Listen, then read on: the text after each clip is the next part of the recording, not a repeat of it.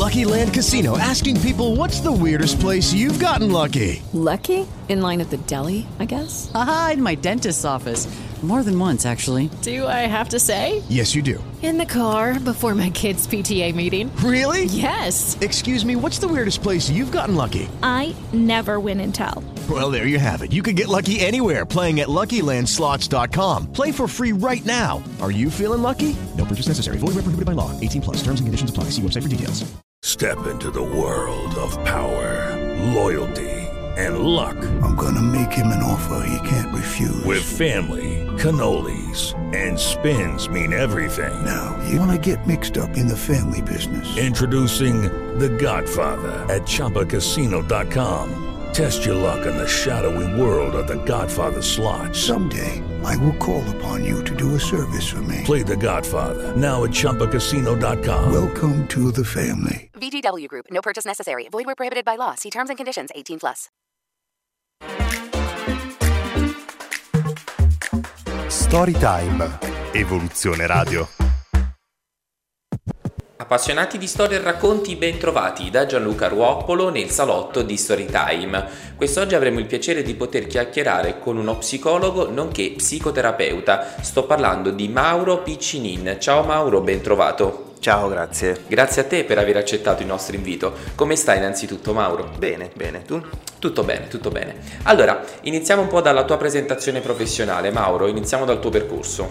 Allora, io sono psicologo, mi laureo a Padova, ancora nel 98, e poi io mi sono specializzato in psicoterapia familiare sistemica al Centro Milanese di Terapia Familiare, che è una specializzazione di 4 anni, dove poi ho insegnato nella sede di Torino, ho insegnato per un'altra decina d'anni circa.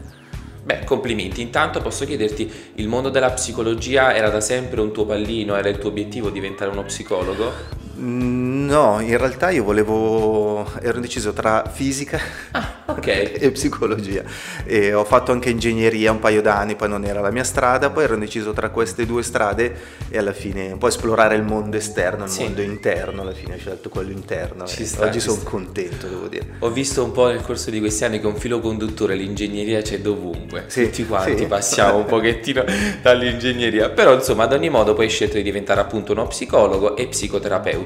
L'argomento concordato quest'oggi con Mauro Piccinin è quello relativo appunto alla terapia di coppia. Innanzitutto iniziamo dalla BC. Che cos'è la terapia di coppia? È un percorso. È un percorso di psicoterapia, come la classica terapia individuale, solo che viene fatta in coppia, quindi con la coppia solitamente presente, poi c'è la possibilità magari di vedere l'uno o l'altro in qualche seduta, ma sostanzialmente sono entrambi presenti. Bene, perché una coppia si dovrebbe rivolgere ad un terapeuta? Quali sono le problematiche principali o quelle più frequenti che hai potuto constatare, soprattutto negli ultimi anni? Allora, coppia viene in terapia perché c'è un problema di coppia, intanto, che riguarda proprio la coppia. I problemi sono vari. Devo dire che una questione che ricorre tanto, le due questioni che ricorrono tanto sono i conflitti sostanzialmente, e quindi conflitti, coppie che continuano a litigare e non riescono a uscire dal continuare a litigare.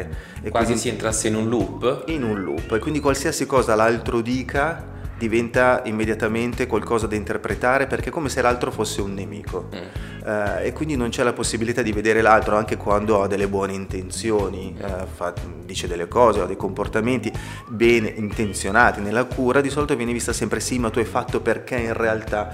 Quindi come se ci fosse questo loop, come un effetto valanga che comincia, poi si ingrandisce sempre di più, finché la coppia non riesce a uscire da questa cosa. Qualsiasi cosa loro dicono l'uno o l'altra, o l'uno l'altro, diventa sempre fonte di problema, fonte di questione, e ci si sente soli, non ascoltati, non compresi, eccetera, quindi diventa molto pesante.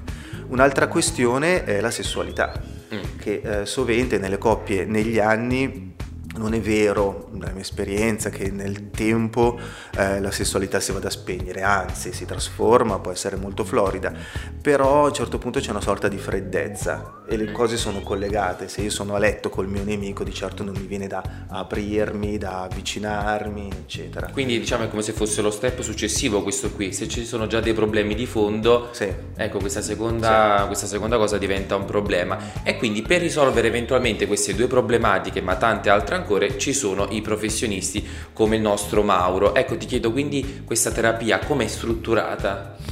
Allora, intanto ci sono vari modi per strutturare la terapia, posso dire come la faccio io, dove l'ho imparata, certo. Eccetera. Solitamente si fanno dei colloqui, nel mio caso di solito dedico un po' più di tempo.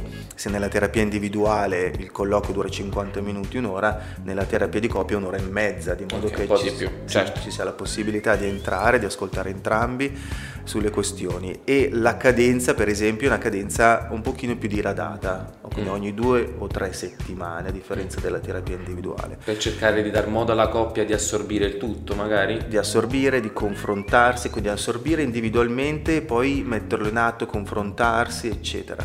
E solitamente io tendo a dare anche dei, tra virgolette, compiti, delle cose che la coppia può fare insieme o da soli, delle cose molto concrete, dal racconto della loro storia condiviso individualmente, a fare delle cose proprio concrete, banalmente dedicarsi del tempo, delle prescrizioni vengono chiamate, e questo, quindi, è necessario che ci sia dello spazio tra un colloquio e l'altro, perché la coppia possa in qualche modo pensare, riflettere, ma anche mettere in atto le prescrizioni che di base possono essere già loro fonte di cambiamento. Ok, tu lavori in presenza o a distanza, in entrambe le modalità? Entrambe le modalità. Devo dire che alla terapia individuale, certo, è diverso, però non c'è questa grandissima differenza a distanza e in presenza.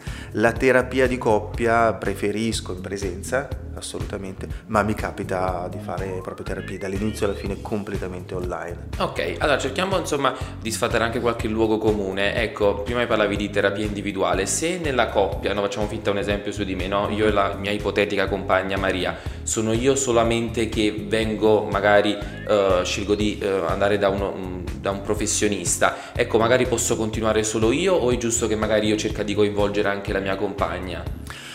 Allora, dipende dalle questioni. Se tu vai in terapia individuale, sì, e ci sono delle problematiche, risolvi, poi senti che c'è una questione di coppia, ha senso proseguire in coppia. Non è, secondo me, indicato che tu vada dallo stesso terapeuta. Okay. Allora, se io una persona, un paziente individualmente che vuole estendere alla compagna, al compagno, quant'altro, tendenzialmente suggerisco un altro collega, okay, perché in qualche modo io e te siamo, tra virgolette, alleati. L'altra persona si potrebbe sentire di entrare in un posto dove viene giudicata, messa in croce. Invece il terapeuta di coppia interessa le dinamiche della coppia, in una posizione non da una parte o dall'altra, cerca di capire quali sono le questioni che ha bloccato quella coppia e sbloccarle.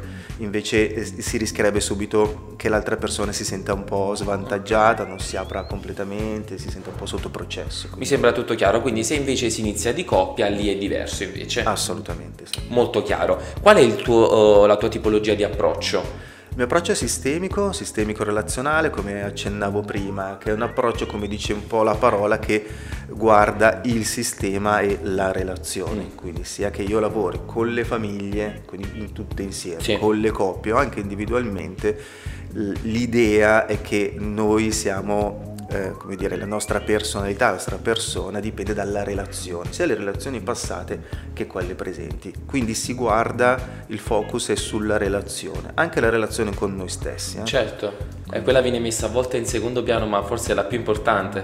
Sì, anche. Però l'ottica è quella relazionale. L'idea non è tanto che noi abbiamo delle cose dentro, siamo fatti in qualche modo di oggetti interni, ma è un dialogo relazionale con noi stessi e con gli altri, e a volte, come dicevi tu prima, la relazione con noi stessi è molto molto importante. Ti chiedo, ma ti è mai capitato anche, che vengano, che possono essere stati coinvolti anche, dei minori in questa relazione di coppia, o si tengono da parte? Minori o maggiorenni, per esempio, in una coppia? Allora, quella di base è una terapia familiare. Ah, ok. Quindi faccio anche terapia familiare, che solitamente ci sono delle questioni magari di bambini e dove si ritiene, di solito io ritengo, o ragazzi, che sia il caso di coinvolgere tutta la famiglia.